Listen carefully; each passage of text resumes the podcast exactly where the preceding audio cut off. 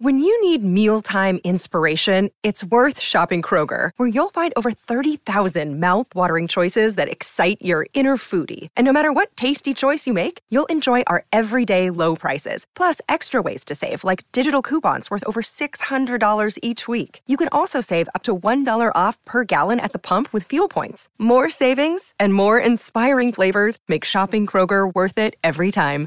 Kroger, fresh for everyone. Fuel restrictions apply.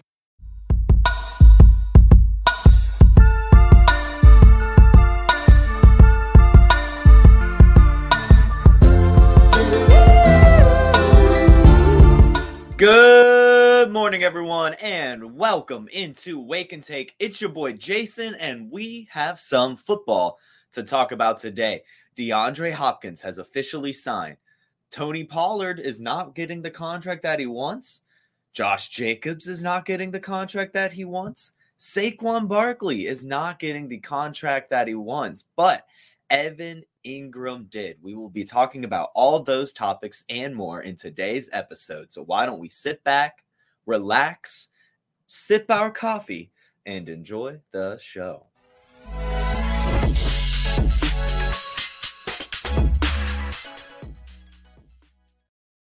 Good morning, everyone that is joining me. So happy to see you in the chat, Harry Snowman. So happy to see you in the chat, Noobs World Order, and everyone else that has not hit the chat yet.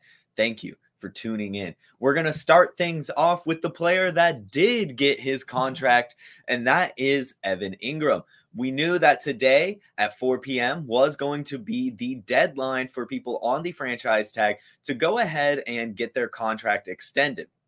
Evan Engram was holding out as long as possible and finally signed a contract over the weekend. He is getting a three year, $42.5 million contract with 25.5 million of that guaranteed. That is a massive contract for a guy that just had 766 yards and 73 catches in a breakout season with the Jaguars last season. He was fantastic in plenty of metrics. He led all tight ends in slot snaps. He had the fifth most targets among tight ends, seventh most deep targets. He was second in yards after catch, the fourth most receiving yards. You can look at some efficiency metrics as well and see that he was ninth in yards per route run.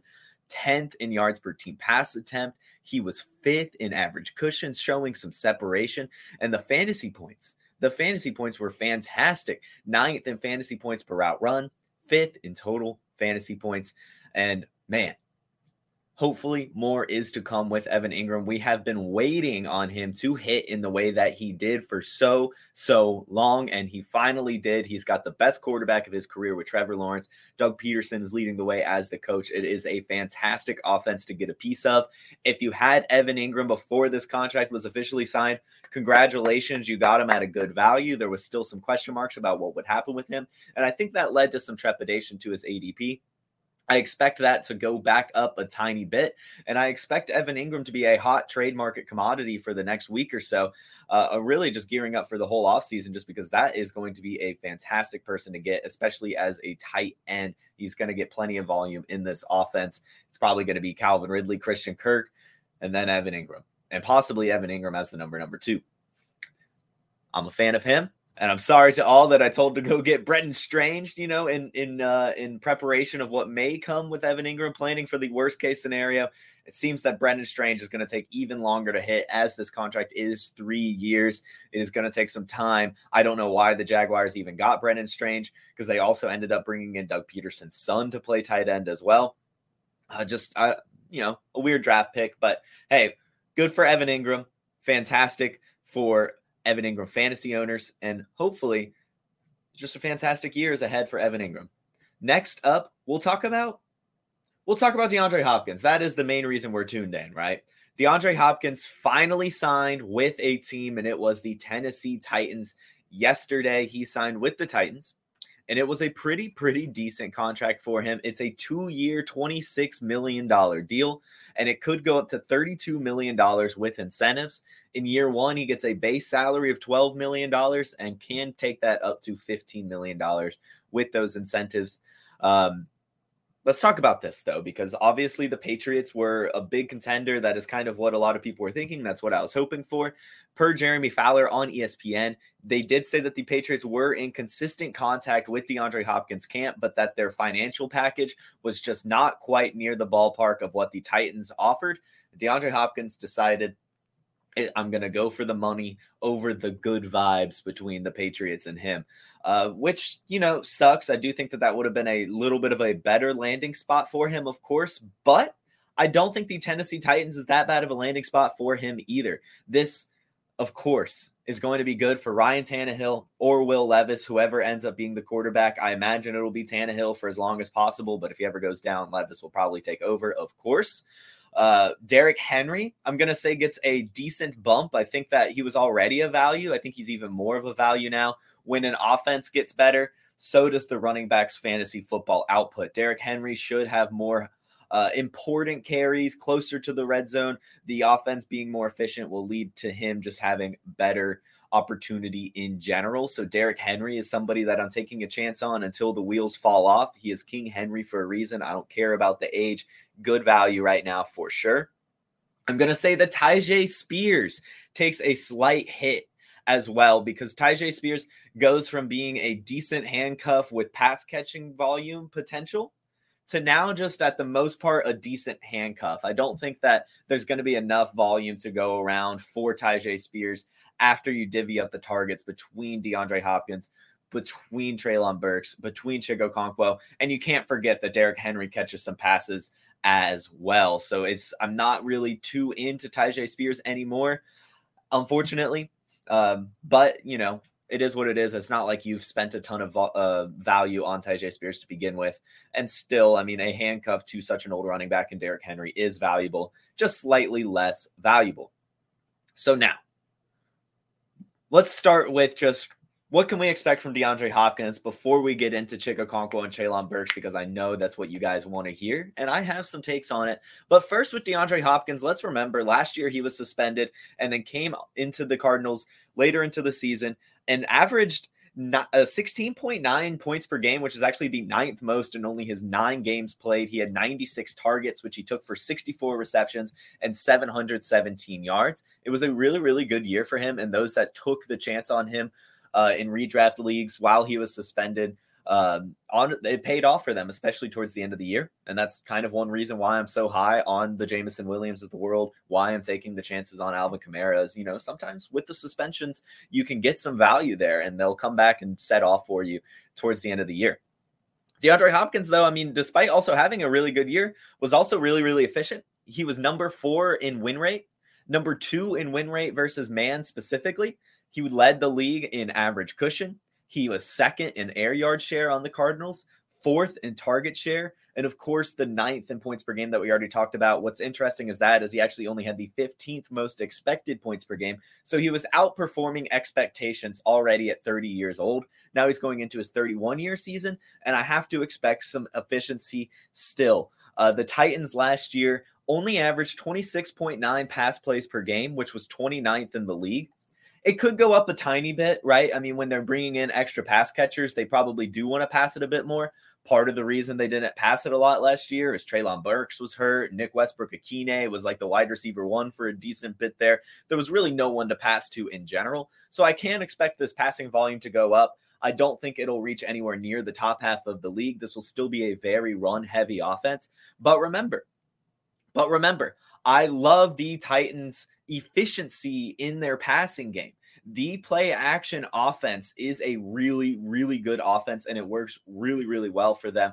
Uh, I think it was Ryan Tannehill averages four more yards per attempt it, when it's a play action versus a regular pass, and that really does add up over the course of the season. He led quarterbacks in play action pass attempts per game. And when you have a running back like Derrick Henry making the defense honest, you can't commit a lot to DeAndre Hopkins. You can't commit a lot to Chig Okonkwo. You can't commit a lot to Treylon Burks. So, so I do believe all of the pass catching offense options in the Titans offense will be okay. DeAndre Hopkins, sure, probably going to have the most fantasy points, but there's still an off chance that Treylon Burks isn't too far behind DeAndre Hopkins.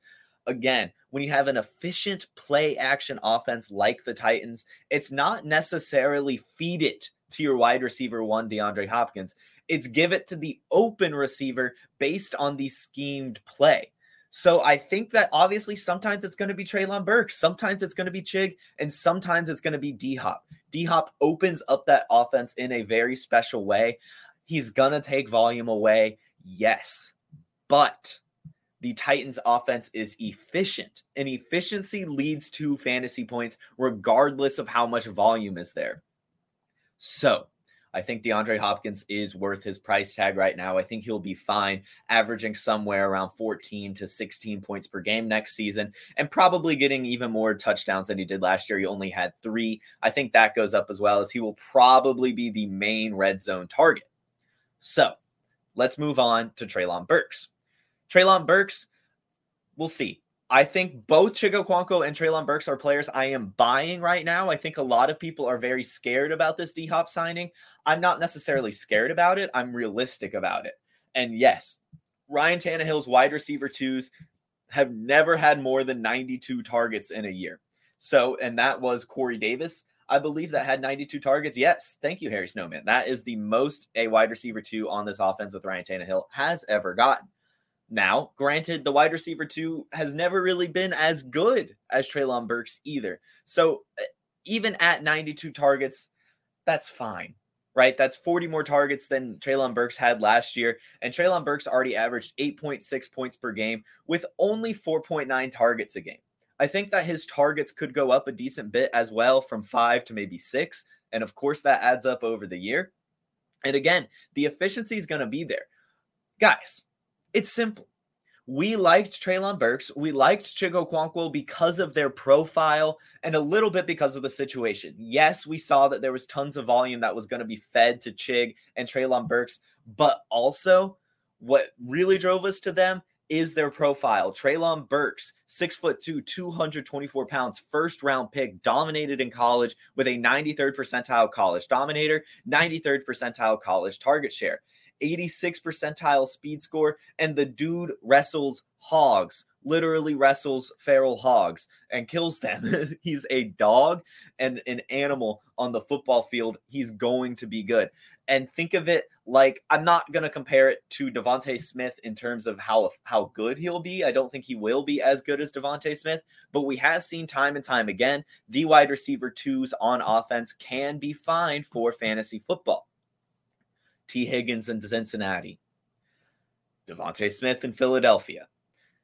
It happens. And so when DeAndre Hopkins is taking away the main cornerback, you're now putting Treylon Burks against cornerback twos again in a play action offense that doesn't necessarily lock on to the wide receiver one. If Treylon Burks is open, he will get that pass. And Ryan Tannehill is a good quarterback at doing that. He can distribute the ball and spread it around perfectly well. So I'm buying Treylon Burks for sure. Now, Chig Okonkwo. This one is a little bit scarier, I feel. Obviously, a much better profile, but I just. I don't know how much volume he's going to get. And it, again, it very efficient offense, and Chig Okonkwo is very efficient. Last year, in particular, he was second in target rate among tight ends, second in yards per target. He led all tight ends in yards per reception. He had the third best contested catch rate, the second best target premium. Quarterback did well with him as well, fourth in QB rating per target when throwing to him, and led all tight ends in fantasy points per route run. So Chig Okonkwo is going to be efficient. I think my main concern with him is it's just going to be hard to predict and hard to decide when to start him. But again, the profile, fantastic. Six foot two, 243 pounds. Second year out of Maryland, 96 percentile 40 yard dash, 92nd percentile size adjusted speed score with a 58th percentile catch radius. We saw him scoring touchdowns last year. He had three of them, 450 yards off of 32 receptions, averaging 14 yards per reception. Very, very good year for him. And I believe it'll be even better. but he is kind of expensive and i and it's just i think at the tight end position there are probably cheaper options in my opinion that will probably produce about the same now in terms of dynasty chig will probably continuously have a career trajectory where he's getting better and better and better i think i'm just a little bit more risk averse when it comes to redraft leagues or even just the 2023 outlook in general now if DeAndre Hopkins ever goes down, of course, which is highly likely given the age and given the rest of the wide receivers that have come to, t- to the Titans this late into their career. Chig Okonkwo will be really, really good. So I will say overall, it's probably still worth it to buy Chig Okonkwo as well. Definitely worth it to buy him in dynasty leagues. Redraft leagues, probably worth it to draft him as well, as he's probably now going a couple rounds later, falling out of a tier that he was in, probably going to the top of the like um uh, I guess still probably the bottom of like the Njoku tier, uh, maybe above like Dalton Schultz and stuff still too. But it's just hard to say how much volume he's going to get. It's more so how efficient can he be, and we have seen efficiency for him, so I don't mind trying to buy into him. I would just manage expectations, and if I do get Chig Okonkwo, I might also take a chance on another tight end late, like a Jelani Woods, like a Trey McBride, maybe lock myself onto a Gerald Everett even just someone that I can turn to if I do start to get a little bit scared about starting Chig Okonkwo and not happy what I see with in the regular season. Uh, but again, a buy in dynasty probably worth the risk because of the profile and the efficiency. It's just fair to manage expectations for sure. And Noob's World Order points out Titans are where wide receivers go to die. And this is how I'll end the discussion on DeAndre Hopkins in Tennessee. That's true. We've seen it with Randy Moss, Julio Jones, others I'm sure not remembering off the top of my head, uh, but it's just uh, wide receivers at the end of the career usually go to Tennessee and then don't honestly even do that much when they're there. So even though it is a two year contract for DeAndre Hopkins, who knows what that actually turns into? Uh, both of these guys, Treylon Burks and Chig Okonkwo, since they've taken a hit in their value, I would just go ahead and buy them and see what happens. So we've talked about Evan Engram. We've talked about D Hop. Let's go ahead and check in on the running backs that have signed or not signed their franchise tag. First off, just real quick, Tony Pollard did sign his franchise tag all the way a few months ago. What was dis- what was being discussed with him is he was trying to get a contract extension. He did want more than the franchise tag, even though he did sign the franchise tag. It has come out since that it's not looking like he will get that contract. Jeremy Fowler from ESPN reports Tony Pollard and the Cowboys are not expected to reach a deal by the deadline, and he will be playing on the $10.1 million contract slash franchise tag. And that's fine. That's fine. That's more money than he's made over his entire career. And it works out too. I mean, uh, given that he's coming off of an injury and he was hyper efficient, it makes sense for the Cowboys not to take that risk. And if he does play well again, then shoot, he can get another franchise tag and make another $10 million. It's a smart decision for Tony Pollard. It's a smart decision for the Dallas Cowboys. Um, I will say this I do think that at this point, it, that it's pretty likely that Ezekiel Elliott resigns with the Cowboys on a cheap deal to take the load off of Tony Pollard. I don't think the Cowboys are done. I, I think it does make sense for them to bring someone in I don't think Malik Davis is really who they want to be their backup. I don't think Deuce Vaughn is really who they want to be their backup, although he would probably be fine. And they have that nepotism thing that we discussed after the draft. You know, his dad is one of their big scouts for them. Uh, so we could see how that develops. But I think overall, the Cowboys will bring someone else to be the Thunder to Tony Pollard's Lightning. Uh, and we'll just kind of see what happens out over the year. I hope that Tony Pollard can be good again. Uh, again, hyper efficient last year. Um, and hopefully continues to do that because then he'll probably get another franchise tag and continue to make millions of dollars. And that's what we love to see. That's what we love to see. Josh Jacobs, similarly, although not has not signed his franchise tag, is also not expected to reach a deal with the Raiders. This was Pro Football Talk and Vincent Bonsignore of the Las Vegas Review Journal. Uh, the feeling around the team is that the gap between the Raiders offer and the Jacobs did not desired contract is too large to bridge by the deadline. If Josh Jacobs does not sign the contract or the tag, he can skip camp without any penalties because he's not technically under a contract and not technically a part of the team. No, he's not a free agent either. He's just kind of in limbo. And as we know, there were also reports that he would hold out if he doesn't get this extension. How true that is, it's hard to say, right? I mean, reports are going to be reports, and it's also likely that Josh Jacobs was saying that to use that as negotiation leverage. You know, just being like, all right, if you don't give me a contract, I won't even show up week one. I probably won't show up at all. You guys give me the money, or I won't be there. So it's it's possible that it was just a negotiation tactic, but I definitely, when there's smoke, there's fire. Uh, I would be a little bit cautious about Josh Jacobs right now. Um, and as much, I mean, it sucks. Obviously, he led the league in rushing yards last year, 1653. He was incredibly efficient, created the most yards among running backs, had the third most fantasy points per game, led running backs and opportunity share on his, just so good just so good last year. So you would like to see that happen again for the Raiders. I mean, with him, the Raiders offense is pretty decent. Jimmy Garoppolo can manage that offense very, very well. But if they don't sign him, if they don't figure this out, then look for Zamir White or someone else like a Leonard Fournette or Zeke if he doesn't sign with the Cowboys. Uh, Kareem Hunt, maybe to go to the Raiders. They I don't think that they would just roll with Zamir White as a bell cow, but I do think Zamir White would get plenty of opportunity. They drafted him last year in the fourth round, and he has a fantastic profile 96 percentile 40 yard dash and size adjusted speed score. He tore his ACL twice in college, so his college production wasn't necessarily fantastic, but over his last two years, he had over 700 rush yards and 11 touchdowns in back to back seasons that should be able to translate to the NFL. That type of explosiveness with that speed in that offense should be okay. Uh, but I do think that there will be someone else brought in to lighten the load if they can't figure out this Josh Jacobs situation. Um, however, I do think that Josh Jacobs will eventually play. Um, but it's just good to hedge your bets, right? If if you have Josh Jacobs, make sure you have Zamir White, um, and make sure you have a contingency plan otherwise, uh, because we've seen it like with Le'Veon Bell to where it's really not that pretty if you continue to hold out as a running back. Next up, let's go ahead and wrap things up with Saquon Barkley. Saquon Barkley also has not signed his franchise tag and also has not worked out a contract. Pro Football Talk also reports that even though Saquon Barkley has brought in new agents to try to get this negotiation done, the team is not willing to start over. Um, at all. So it seems that a contract deal will not be coming for Saquon Barkley either. And it's a matter of if he will sign that franchise tag.